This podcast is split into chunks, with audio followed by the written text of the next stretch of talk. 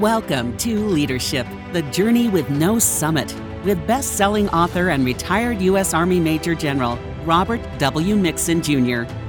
Best known for his ability to inspire audiences, motivate teams, build leaders, and create cultures of excellence. Robert shares effective values based leadership strategies and tools your team can put into practice immediately that will fuel your company's lasting success. Now, here is your host, Robert Mixon. Well, welcome everyone to the Level 5 podcast series on the leadership journey with no summit. We're privileged today to have Mr. Ray Isaac as uh, our executive guest to talk about uh, his leadership journey. And, uh, you know, Ray's career is a distinguished one here in Rochester and the Western New York community and across the country, really. Uh, as the president uh, of uh, Isaac Heating and Air, he's third generation member of this great company. And he leads a force that is very diverse and very successful, and even the most challenging environments like the one we're in. Uh, he's been, you know, one of the best companies to work for in Rochester and, and recognized in the Business Hall of Fame in this community. He and his father, Jim, and 30 years of experience. Uh, I know that uh, Ray Isaac has been there and done that in a lot of the challenges that we as leaders face every day. And along this journey, uh, I really feel fortunate that he's here with us and is going to share some of his insights uh, along along that journey that uh, hopefully all of us can take and use in, in our next steps along the way. So thanks, Ray. It's great to have you here.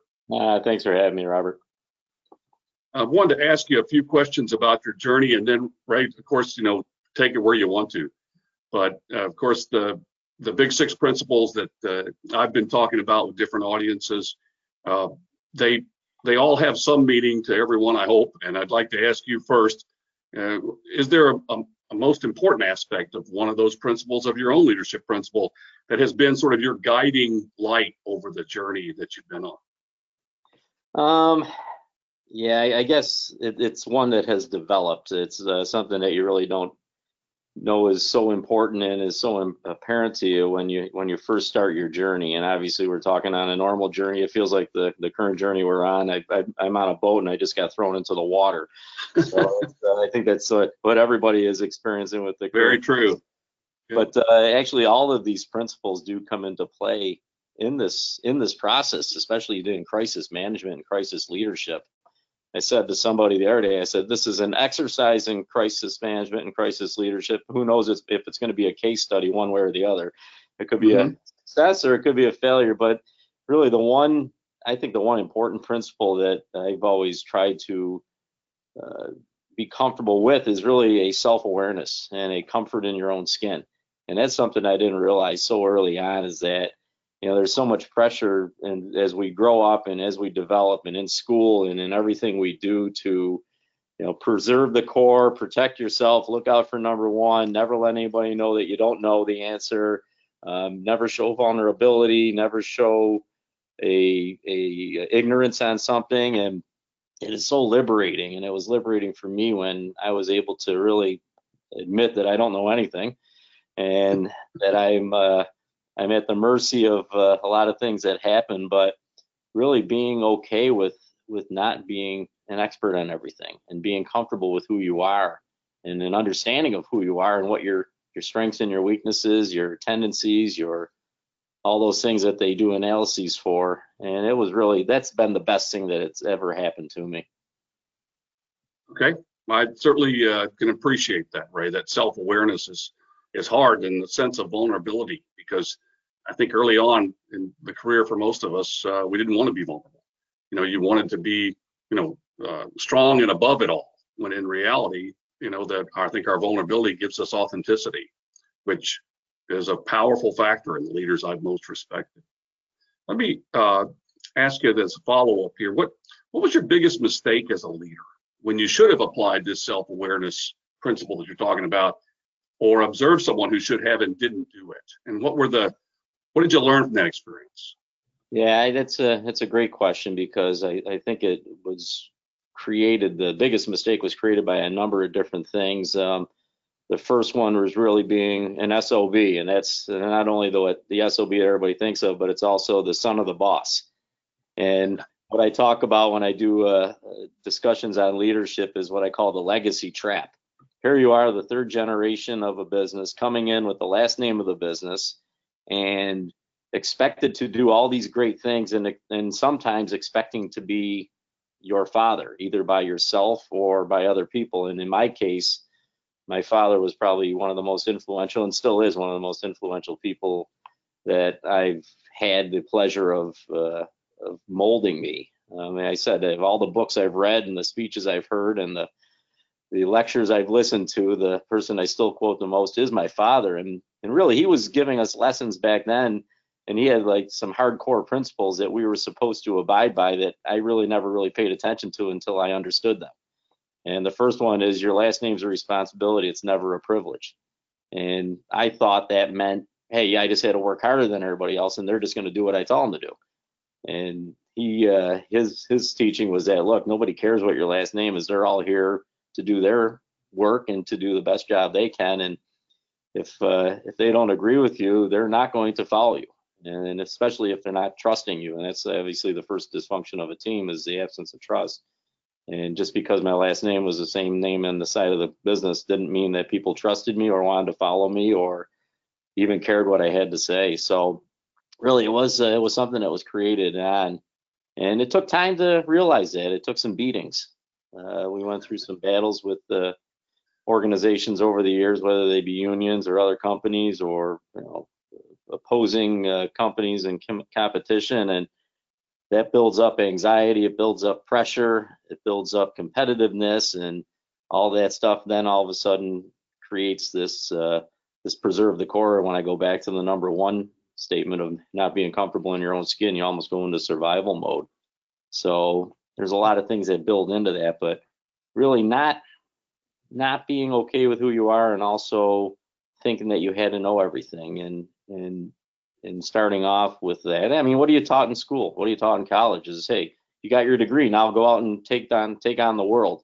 And I remember going to my dad once and said, Dad, I want to go get my MBA. He said, That's nice, we'll teach you the rest. It was probably the best advice I ever got. makes a lot of sense, right? You know, uh, I, I think in a family-owned business, particularly with the name, you know, Isaac of the name of the company, you make a really, a really powerful point here is that, you know, you you you can't assume that that that makes you a leader. And uh, I think your father Jim gave you some great advice in the fact that you've got to earn it, right? No, you're you're right. And the other thing is, and I often uh, say that this was most liberating moment in my life as a leader was realizing that I did not have to be passionate about heating and air conditioning. And I thought for many years I did. And when you look at the uh, the three circles of the hedgehog concept, what can you be best in the world at? I was pretty good at what I did. What can you make money at? I was making some good money. And what are you passionate about? You're not in the middle of that Venn diagram if you have all three of those. And I had two of them and I was not passionate about heating and air conditioning. And I languished. I actually had my resume out there looking for another job. Here I was, the president of the company, last name on the business, one of the uh, third generation owners, and I was out looking for a job. And I was describing to a good friend of mine who was looking to place me in a uh, another place and he says you know what ray i can give you anything or get you anything you want i can get you stock options i can get you a nice leadership role and a in a company, but I just have one question for you. I said, what's that? He says, all these things you're describing you want to do at this other company. I said, yeah. He says, why can't you do those at Isaac? And it was hmm. something I never even thought of before because I thought I had to be passionate about heating and air conditioning. My brother David is. He's one of our service technicians. He's an equal owner with me. He loves heating and air conditioning. Me, it's I love it, but it's not the passion. It's not what I come in to work for every single day. And it took me some time to really find my passion in in writing a vision for the company and deciding that that's the vision I'm going to get behind. And really, it became improving the quality of life. That was uh, right around 2002, 2003 when that kind of an epiphany happened. And it goes back to again being comfortable in your own skin. I knew I wasn't comfortable. I knew I didn't want to be in the company for the reasons that everybody thought I was going to be there for, and I had to find that. And I'm lucky I did. I mean, it was it was kind of fortunate. Otherwise, I'd be I could be working for some public company right now and doing uh, different things and not having the opportunity that I've had at the company. Mm-hmm. That's a great story, uh, Ray. A, a, great story of discovery. And so, mm-hmm. finding your passion uh, was in 2002, 2003 timeframe. Is that right? Yeah, right around there. And it took us some time. Um, that led to us really re-engineering the whole company in 2005. We uh, we went through a whole process of really finding our core values and setting priorities in the organization of what we wanted to focus on first, second, third, and fourth. And we ended up coming up with those, and then really creating a vision statement for the company. And it was uh, I was meeting with a good friend of mine who we still work with 15 years later and we were working through this process of re-engineering. He says, you know, what's your vision for the company? And I step back and I'm looking through my desk drawers. He says, what are you doing? I said, I'm looking for our vision. And he just started like, stop and think about what you just said. He said, if that's the case, you're blind. He mm-hmm. says, what do you want the vision to be? And I said, well, you know, I, I, I have some ideas, but let me talk to our team. And he stopped me there again. He says, if this is going to be your vision, it has to be your vision. It's going to be something that you're going to talk about and drive in the company it has to be something that you're behind 100%. And from that, I was able to craft a vision statement for the organization that really painted the picture of what we wanted to see. Great. You know, I, I talk about setting the azimuth, and you know, the azimuth has came from the, my experience in the military, but really that's the cardinal direction of your organization. You know, what's your true north? Mm-hmm. Um, the mission, the intent, the values, and culture. And I think the vision that you're talking about captures all those all those elements. But it's got to be a drumbeat and not uh, a one-off. You know, let me look in the desk drawer and see if I can find it. Right.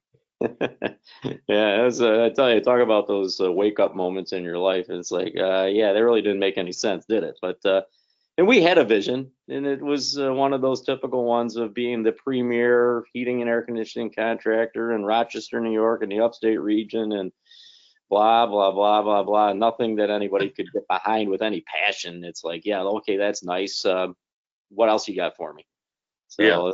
Uh, it was it was a, a great process but it, it took some soul searching to get through it. So investing in people is what i understand really is is your passion at this stage. Mm-hmm. is that fair? Yeah. Yeah i would i would sum it up as that. And is the the you know the training academy concept that you developed, which I think is really innovative, was that part of that passion for the investment in your team? Yeah, um, I, I, I would love to say that that was altruistic in the very beginning, and that's what, the reason we did it. Um, mm-hmm. Really, the basic reason we started our whole university uh, concept was that we couldn't find qualified people, so we figured we'd do it ourselves. From that, that that has grown. I mean, you know, the, the, mother of invention is necessity. So we had a necessity and we invented a, invented a program, but we've been doing that for 22 years. Um, it's recently received some recognition and notoriety because of mm-hmm. the a little bit of the outreach that we're doing on in creating what we call building careers for people, not just jobs, but giving them the opportunity to develop a career and, and be in a in a career that they're happy with and they're passionate about. And that is transformed and we're really at a point now where we've created our own school. It's a separate entity. It's uh, in a 30,000 square foot facility just down the street from us here. It's got a 20,000 square foot lab with every single trade. So what everybody else in the country is is discontinuing we're starting. They're getting rid of the trade schools they're getting rid of the shop classes they're getting rid of these vocational education programs and we started with just having a new facility for our heating and air conditioning, and that has now grown to be a multi-trades training and education program, and is something that we're I think we're very proud of, and it's it's more than just Isaac now. It uh, it started with that, obviously, you know, some good things start with selfish intentions, but it is is grown into something much more than just a program for us. Um, and really, what we want to do is give people an opportunity to have a, a fulfilling career and something that they may never even knew was out there or that they had a, a skill level for. And maybe mm-hmm. we can find that hedgehog for individuals. That's terrific. I, I really admire that, uh, you know, uh, focus that you have on people investing in a career versus a job. I, I never really liked the term job anyway. I always wanted to to think of it as a career path. And, and hopefully other people in the companies that I'm privileged to be in would want to have that career path and not just be uh, a job, which was more of a temporal concept in my view. Yeah. How, how do you, Ray, how do you identify potential in your team members and managers to become leaders? Because performance is usually the default mechanism. I think most leaders that I've been exposed to use. You know, the, well, he performs well, so let's promote him. How do you identify potential?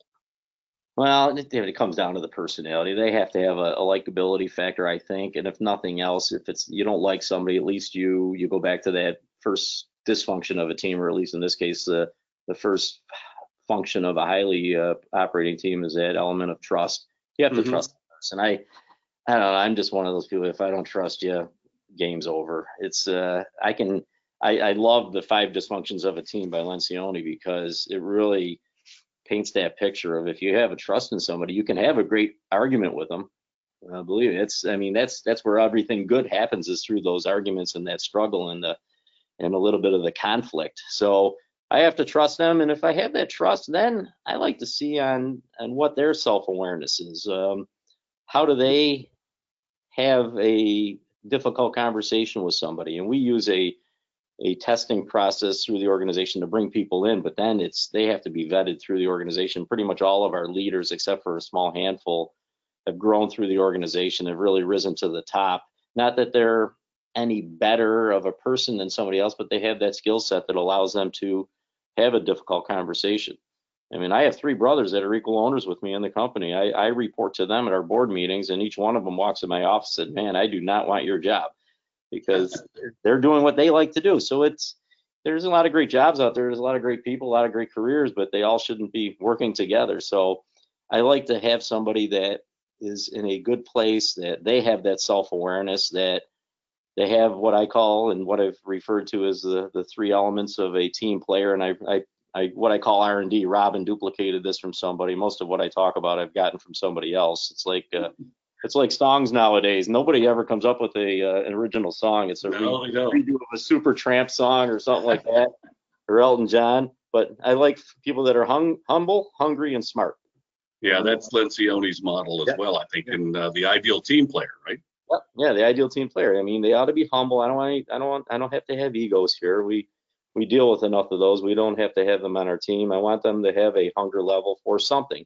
And as I Mhm. said, it doesn't have to be heating and air conditioning. I tell that to our new new individuals in our boot camp program that are getting trained and educated for a career in heating and air conditioning. I go in in the second week and tell them, look, if you're not passionate about heating and air, and air conditioning at this point, I'm perfectly okay with that.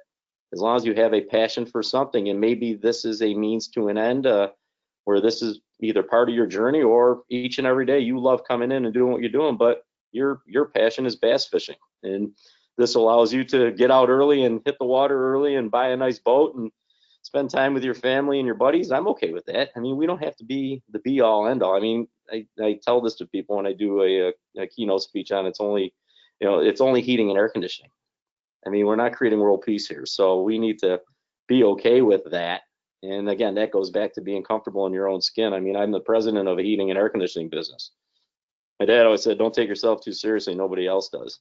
So I like to have people that have that hunger, uh, that have the intelligence level, and have that trust factor that they um, they trust their people, so their people then will trust them. And that's from uh, one another book that I love is Trust and Betrayal in the Workplace. I mean, trust begets trust, and trust begins with you. So I like to make sure that they have that trust factor in them.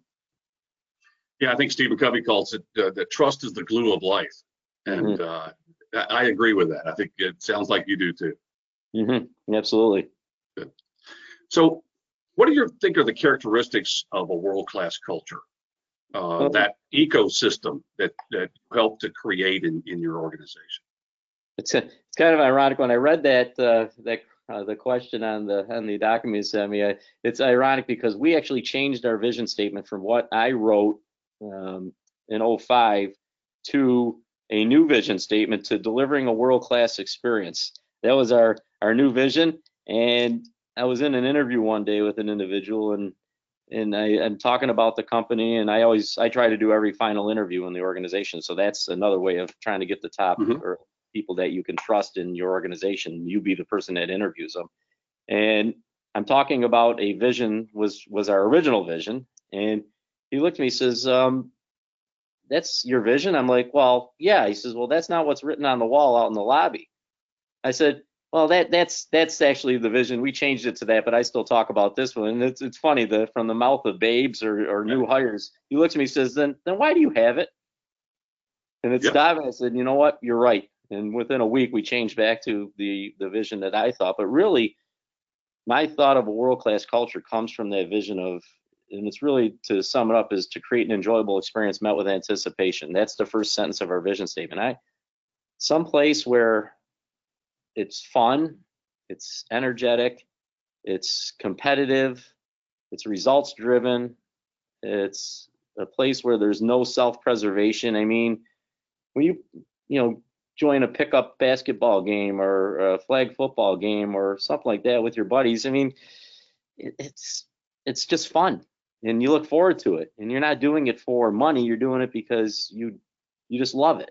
And whatever that is, that's what I want in a world class culture is people where there isn't that.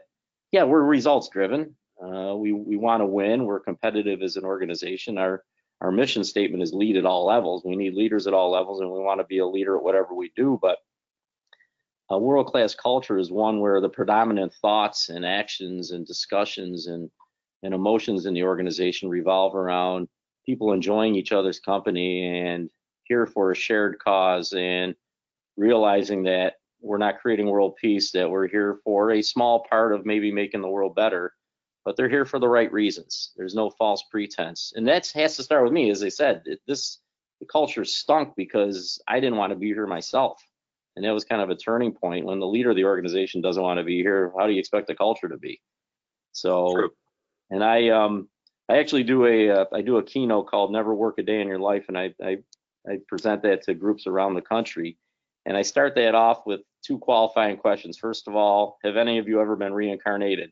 And the last time I did it was down in Fort Worth, Texas. There's about 350 people in the room. I'm doing the closing keynote. And I asked that question. Nobody raises their hand.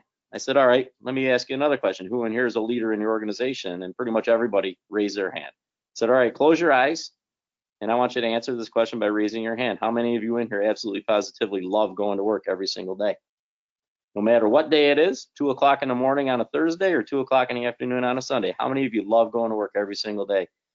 And my hand was one of the 10 hands that went up. And I Hmm. told everybody, okay, raise your hands. Okay, open your eyes and look around. You hear a hush coming over the room. I said, you know what? That's pathetic. I said, how many of you in here want this for your employees? And I show a slide of employees jumping up and down, high fiving, just having a blast.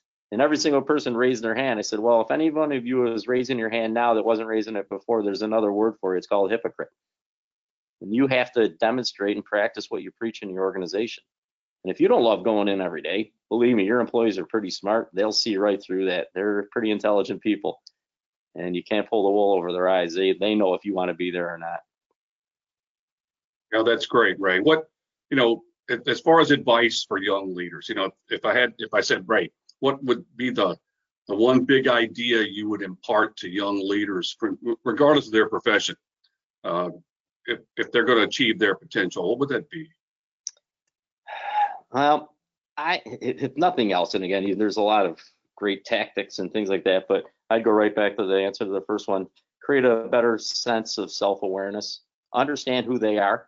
That may be through counseling. It may be through um, testing, and we do a lot of analyses in our organization. We do what's called a predictive index, which gives us a profile of the individual. We also do a DISC profile of all of our individuals who go through leadership training and education in the organization.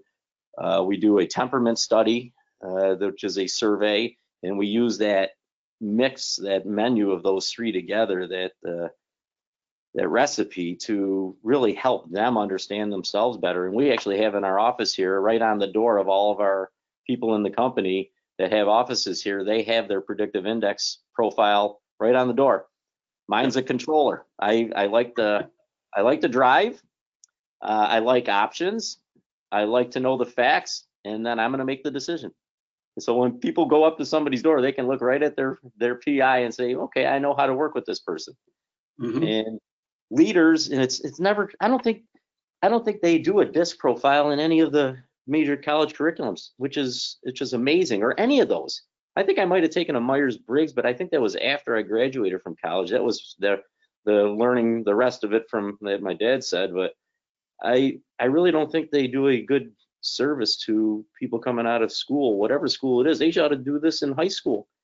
And just to create that self-awareness based on some sort of a scientific analytics to know, hey, this is what I like to do and this is how I like to do it. Yeah, and what kind of what kind of person, what kind of inclinations do I have? I, mm-hmm. I, I agree, Ray. That would be very useful, and I think this the type of personality surveys that you're talking about, uh, when they're employed with a a number of other factors that you've talked about, then they give you a more comprehensive view of okay, who am I? What do I represent? Mm-hmm. And who is she? And what does she represent? And how do we communicate effectively? Yeah, before I mean, before you can deal with somebody else, you you got to know how to deal with yourself. What are the conversations you have yourself, and and what are you what are you telling yourself? And I know the the psychoanalysis part uh, is something that I don't think I really don't think it gets enough service, and I don't think they they do a good job any of the college programs in that. I see they get into some of it in the MBA type programs on leadership, but you shouldn't have to go to a course on leadership to understand who yourself you are. Fair enough. No, I agree, Ray. Is there any other big idea you want to pass on to the audience? Ah, I probably could talk for hours, but I uh, I like your your questioning because it really does hone down to that that core of uh, of really leadership. And as we're we're talking and going through a, a crisis right now, and and how we're dealing with that, as I said, that's you're making now day to day decisions. You're making hourly decisions. And one thing that you know I think a lot of leaders maybe don't appreciate when they're starting out is that no decision exists in a vacuum. It really doesn't. And and I find that when I'm watching the news reports that you have the health professionals say, "Hey, everybody, just stay home." Okay, I have employees saying, I want to come to work because I have to pay my mortgage and I have to pay my bills and I have to stay active. You have the people on the financial side saying, get out and spend money. And I mean, and I love uh, good to great. I do refer to it a lot, but I love in there the exercise on the beauty of the and and the tyranny of the or. In leadership, there is, I don't think the or is the easiest decision you can make. And I told my employees that the other day. I do a nightly communication to all of them uh, in a little email just to let them know what's going on. And I say, you know, the easiest thing we could do is just shut the company down. That's the or. We can either operate a business or shut it down, and we'll focus on one or the other. I said the real work comes in when you focus on an and. When you're focusing on the and of a decision, have this and have that. And we do this every single day when we run 24 hour service, and we have people that don't necessarily want to get up at two o'clock in the morning to run a service call when it's a blizzard out. Um, the easy thing, the or would be we don't run 24 hour service. The and is we can run 24 hour service, but also structure a program around having people that want to do that. So no decision that you make is going to exist in a vacuum. There's always 26 other factors that might come into play and people that you affect in that process. And as you grow throughout an organization and you're in charge of more and more people, you know, if you think about if you're in charge of 20 people, Take that times 4.3 because that's the average size of the family in the United States is 4.3 people. And that's one thing my dad drilled into my head. He says, You're not just affecting yourself, the owners, or the employees, you're affecting that times 4.3. So it's kind of like the 4.3 rule. Whatever you do, you're affecting 4.3 times that many people. Well, great insights, Ray. I really appreciate the opportunity to uh, to learn from you today, and and I know everybody in the Level Five audience is going to value um, the discussion that we've had and, and the insights you passed on. So thanks again for spending some time uh, sharing your, your knowledge and insights. And I certainly wish you well, not only in the current crisis, but in your journey ahead and the people that you're leading so well. Thanks, Ray. Well, thank you, Robert. Appreciate it. We've very much enjoyed the journey with Ray Isaac today and look forward to uh, more of our podcast series on the journey with no summit as we will explore the expertise of other executives as well as some lessons uh, that we've learned and I've learned in my journey to help you in yours. Thank you for listening to Leadership The Journey with No Summit. Be sure to give our podcast a great review wherever you listen to your favorite shows.